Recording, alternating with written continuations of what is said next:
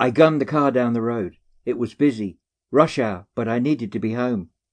She was waiting for me, lying out on her bed in my favourite lingerie, skimpy black, lacy, low-cut front fasting bra, and matching French knickers.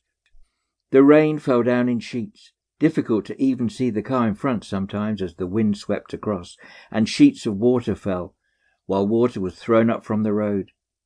Ahead the lights were green, but with about a dozen cars in front, would they stay green or flash over to red? Impatiently I tailgated the car in front.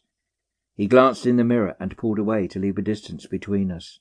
It was only seconds, but felt much longer as we approached. Then, red. Slammed on my brakes, realized just how close I'd been, and we stopped, me and the two cars in front. I sat there drumming my fingers on the steering wheel, foot down slightly on the accelerator, full down on clutch.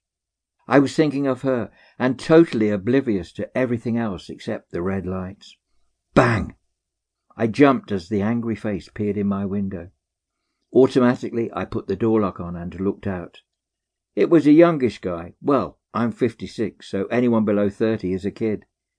He gestured to wind down the window, but I wasn't taking a chance. I slipped it a slit so he couldn't even get his fingers in.